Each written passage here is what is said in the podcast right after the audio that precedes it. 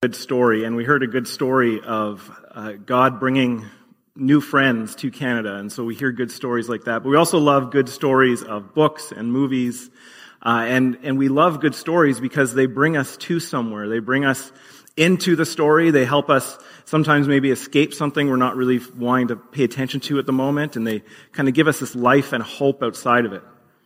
But one of the frustrating things about a good story, like a good movie or a good book, is especially a movie, watching it with somebody who just comes in about halfway through the movie and has no idea what's going on. And they'll ask you a lot of questions. This is why we don't go to movies together, people, because you ask too many questions. I'm sorry. And they'll ask, hey, why is this happening? Or why did that person do this? Or what's going on with that person? And if you watch the whole movie in a sequence, hopefully you'll catch all those pieces, but sometimes, of course, we all miss things because we look at our phone or whatever, we get distracted. But a story is meant to have a whole. You're meant to see the whole picture. You're meant to understand it because it's all connected. And as much as we do that with movies or books or even conversations where somebody might be telling you a story and you kind of tune out for a second and you miss a key piece, we do it a lot with the Bible. We do it a lot with the Bible because sometimes we mistake that it's a story. It's an unfolding story of God and His people and the whole of it is important. And so it's easy to ignore pieces or to just tune out things because we go, I don't think this matters right now. But one of the things about the Bible is that it's all connected somehow. Each piece plays a part for the whole of the story. And sometimes, especially if we've been to church for a while or we went to Sunday school or youth group or something like that, we think we know the story, but we need to unlearn what we think we know and maybe relearn what's actually there. And so for the next four weeks, we're going to dive into a story. A story that's really important because it paints a picture that kind of covers the whole Bible in some ways. And this is a story of Jonah. My guess, and this is just a guess, is that many of you have heard or have an idea about what Jonah is about. Maybe one day you saw a cartoon or you had a little kid's book or a Veggie Tales or something like that, and you go, yeah, this is the story of Jonah. But what I've discovered, at least for myself, is as much as I thought I knew about Jonah, there's a lot more there. And really it shows this great picture of who God is and what he invites us into. And so for this morning, what we're going to do is we're going to start into the story of Jonah. But to do that, like any good story, I want you to hear the whole thing. So right now I'm going to read the whole book of Jonah. That shouldn't take too long. Let's start. Jonah chapter 1 verse 1. And after that I'm going to share some thoughts. The word of the Lord came to Jonah, son of Amittai. Go to the great city of Nineveh and preach against it because its wickedness has come upon, come up before me. But Jonah ran away from the Lord and headed for Tarshish. He went down to Joppa. There he found a ship bound for that port. After paying the fare, he went abroad, aboard and sailed for Tarshish, Tarshish, excuse me, to flee from the Lord. Then the Lord sent the great wind on the sea and such a violent storm arose that the sea threatened to break up. All the sailors were afraid and each cried out to his own God. And they threw the cargo into the sea to lighten the ship. But Jonah had gone below deck, where he lay down and fell into a deep sleep. The captain went to him and said, How can you sleep? Get up and call on your God.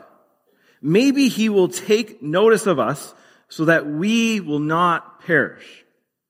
Then the sailors said to each other, Come, let us cast lots and find out who is responsible for this calamity. They cast lots and the lot fell on Jonah. So they asked him, Tell us, who is responsible for making all this trouble for us? What kind of work do you do? Where do you come from? What is your country? From what people are you?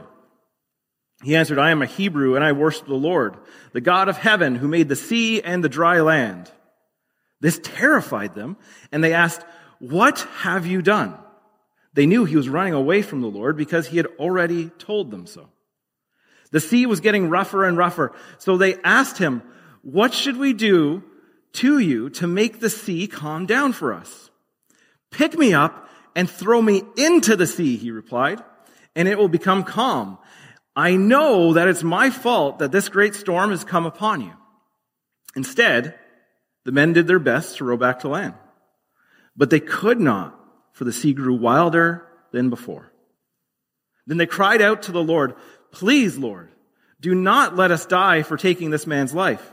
Do not hold us accountable for killing an innocent man. For you, Lord, have done as you pleased. And they took Jonah and threw him overboard. And the raging sea grew calm. At this, the men greatly feared the Lord, and they offered a sacrifice to the Lord and made vows to him. Now the Lord provided a huge fish to swallow Jonah, and Jonah was in the belly of the fish three days and three nights. From inside the fish, Jonah prayed to the Lord, this, his God. He said, In my distress, I called to the Lord, and he answered me. From deep in the realm of the dead, I called for help and you listened to my cry.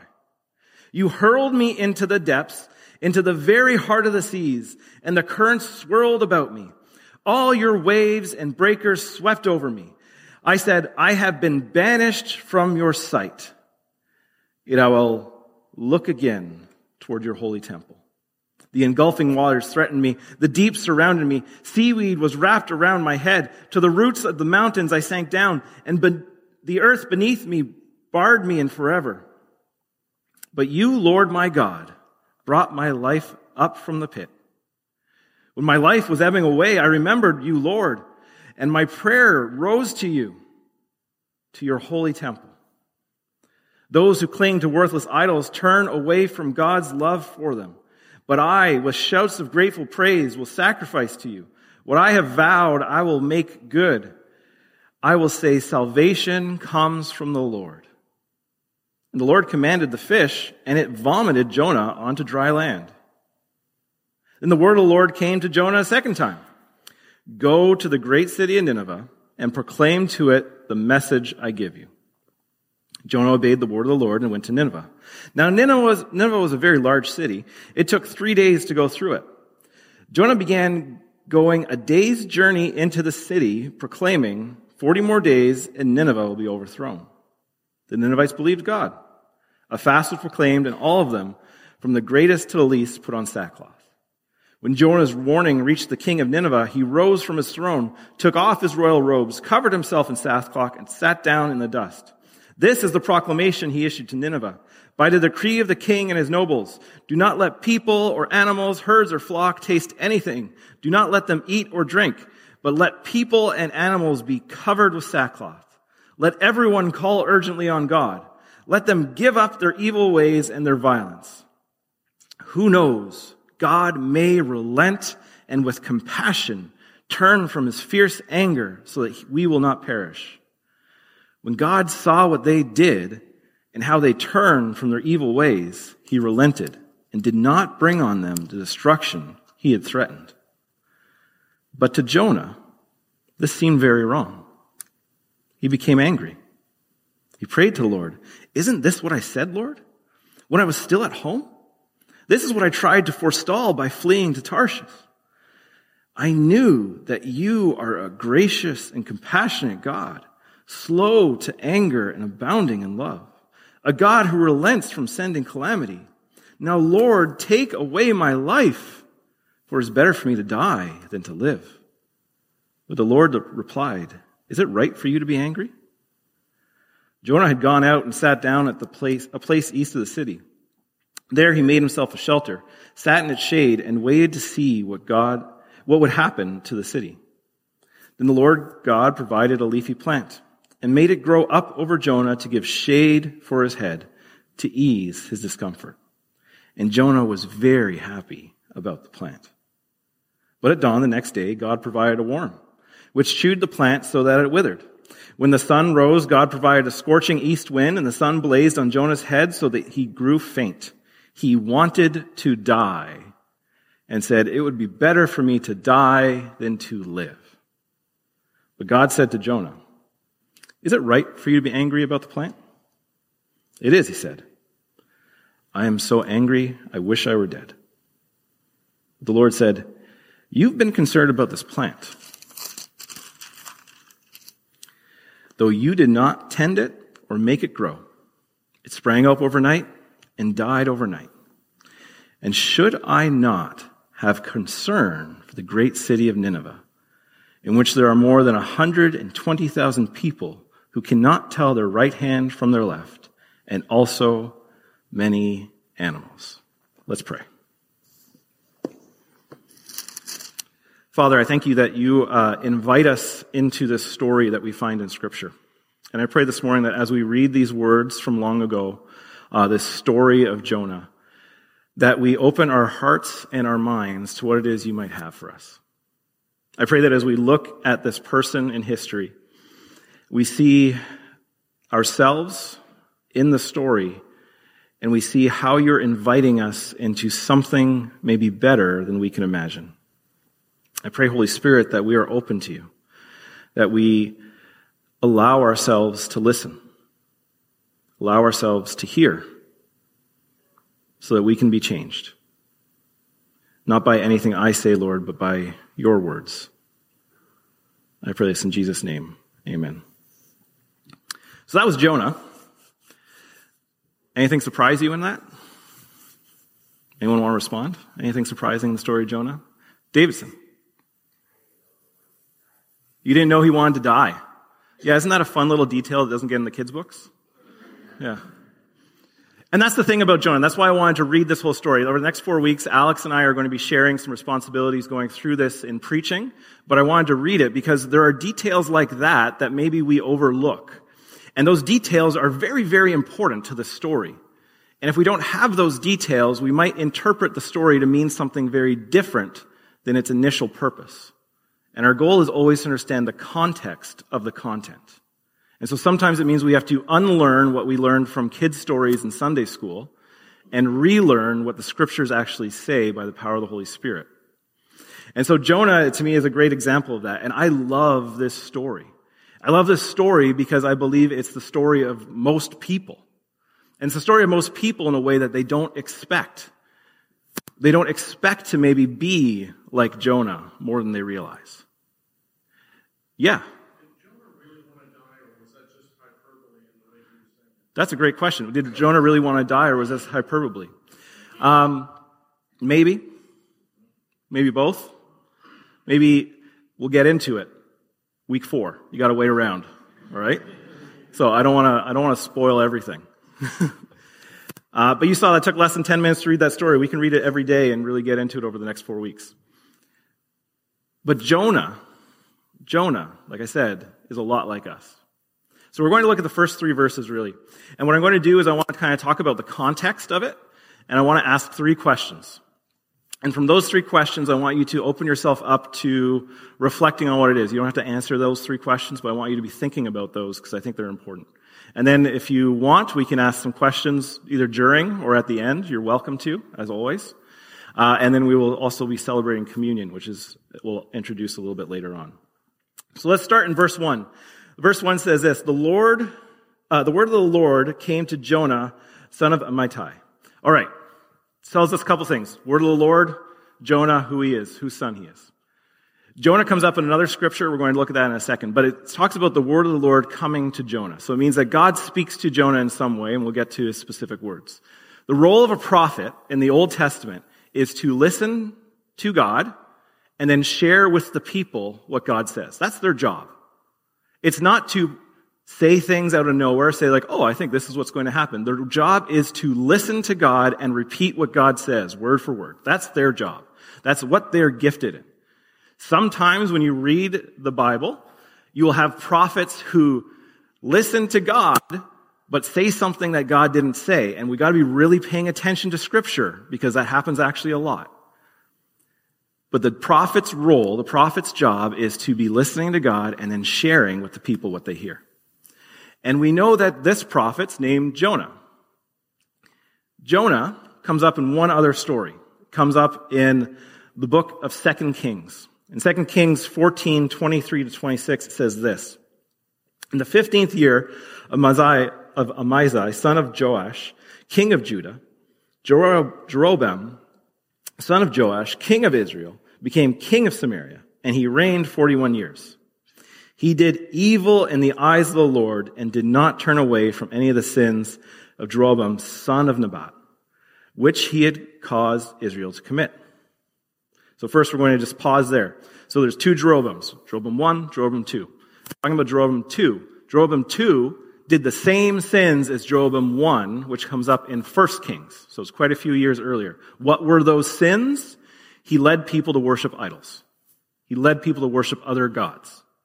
So Jeroboam 2 acted just like the other bad king. He's viewed as wicked in God's eyes. He's not a godly king. He was the one who restored the boundaries of Israel from Lebo Hamath to the Dead Sea. In accordance with the word of the Lord, the God of Israel, spoken through his servant Jonah, son of Amittai, this is the Jonah, the prophet of Gath-hepher. So this is the other time he's mentioned. I'm going to read one more verse in a second.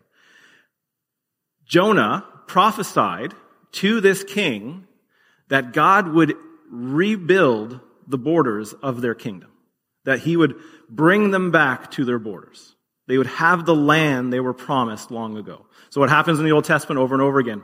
People of Israel, people of Judah, they get into wars, they get conquered, their land gets shrunk, they try to get more land, or they pretty much disappear, they're pulled into captivity.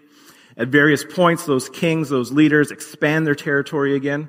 This is one of those kings who expanded their territory. And Jonah said that's what God was going to do. The next verse is really, really important though. The Lord had seen how bitterly everyone in Israel, whether slaves or free, was suffering. There was no one to help them. What is a prophet's job? Prophet's job is to listen to God and share what God says with the people. Oftentimes in the Old Testament, what happens is a prophet goes up against a king who is evil. Jonah should be listening to God. What he heard, one of the things is true. God's going to increase the territory. He goes, I like that. So he tells the king, hey, God's going to increase the territory. King goes, yeah, why not? Let's conquer. This king was known to be cruel, was known to conquer, and so he expanded the territory. He worshiped other gods. He didn't really follow the God of Yahweh, the God of Jonah. It says in the text, people are suffering, and no one was there to help them. Jonah's job is to listen to God and confront power.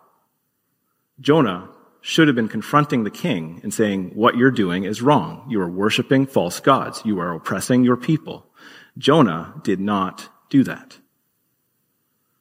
Jonah liked that his nation was increasing.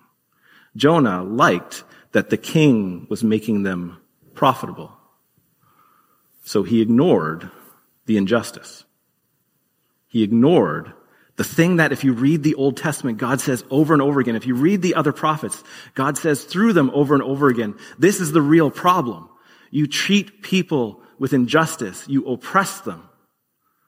Jonah ignored it. In fact, Amos, a contemporary of Jonah, if you read the book of Amos, goes up against this king and prophesies against him for the oppression. Jonah ignored it. So this is the Jonah we're talking about. We've read the whole story.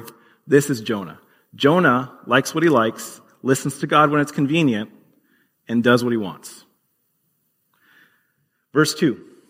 Go to the great city of Nineveh and preach against it, because its wickedness has come up before me. Go to the great city of Nineveh and preach against it, because of its wickedness has come up before me, God says.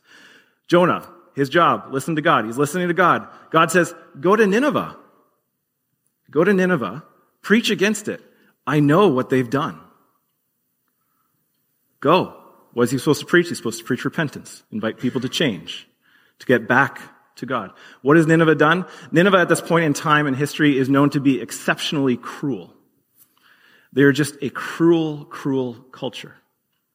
They're not the major power they were previous to this in the Assyrian world but they're still an incredibly cruel culture. And for a Jewish person to go into this cruel culture, they are expecting to be brutalized. It's not a place you go. But God, being God, says, I know what they're doing.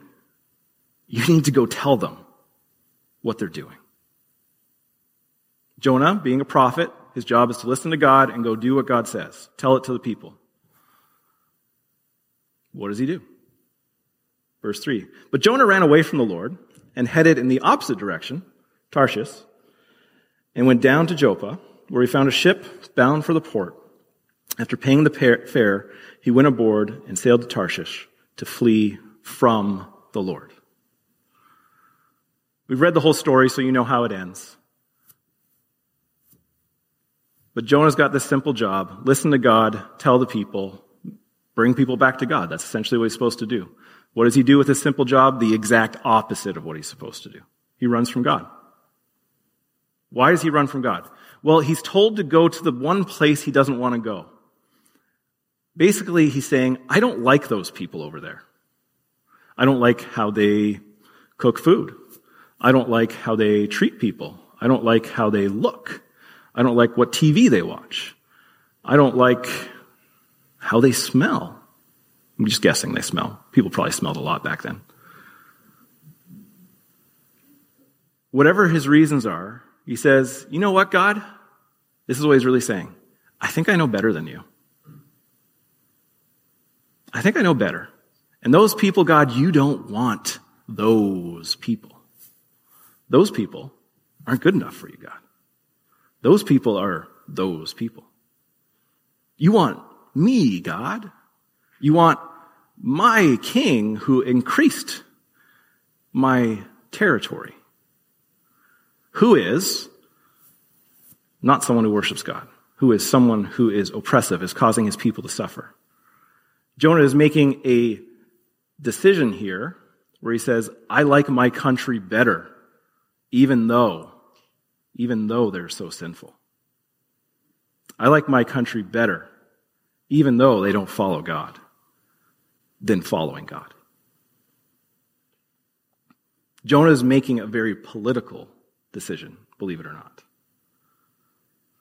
where he's basically saying, I know better than God and I like what I like. So I'm going to go the opposite way.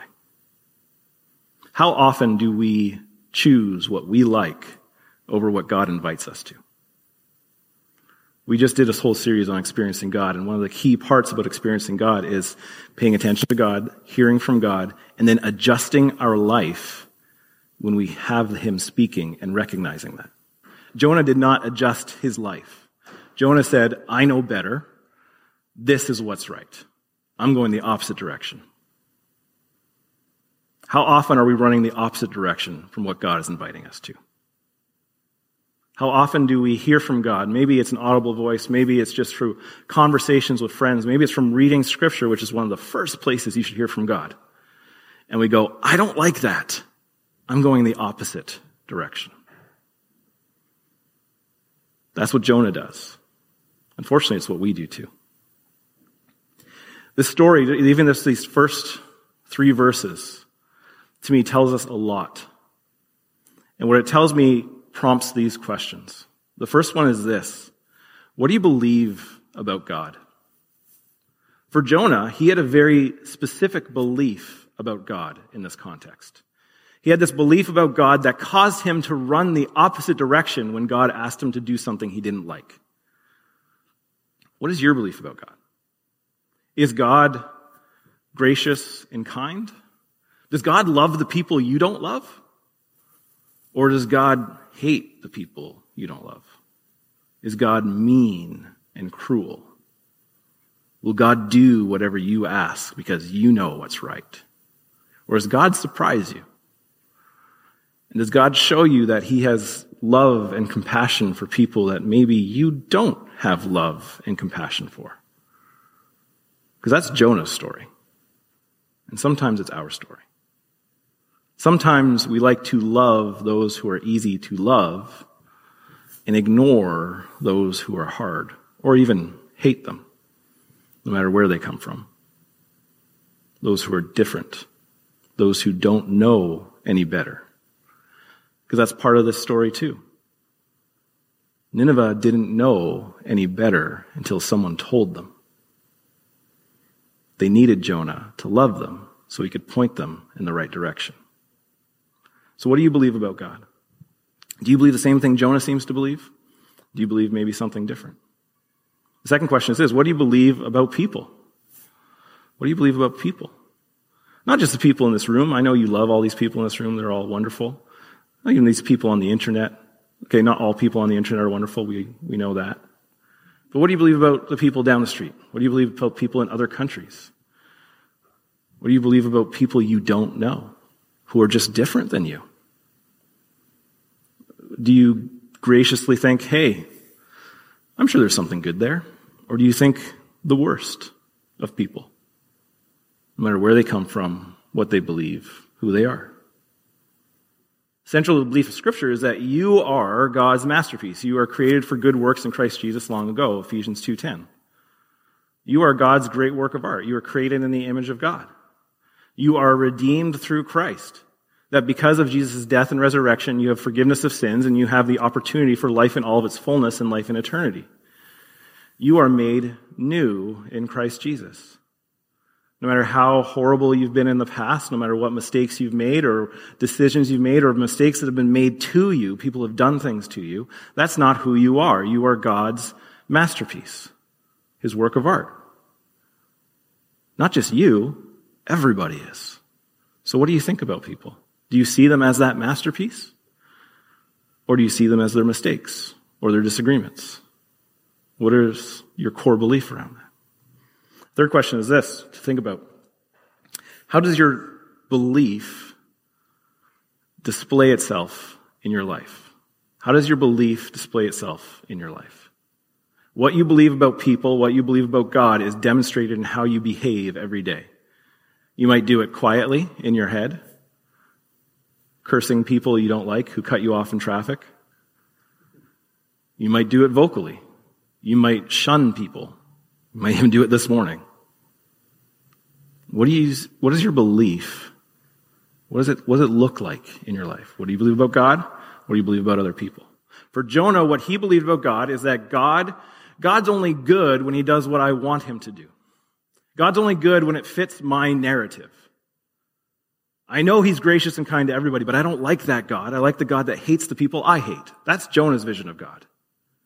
How did he think of other people? Well, I sure hate those people who do these things different than me, who believe these different things. So how did he display himself? He ran the other way when he realized that God is very different than he thought. What does it look like in your life about how you believe, what you believe, about people and God? And how does your life reflect that? I want you to ponder those things as we explore deeper uh, next week. Alex is jumping in more to the story of Jonah. But ask yourself those questions. What do you believe about God? What do you believe about people? How does that belief demonstrate itself regularly in how you behave? Does anybody want to ask anything?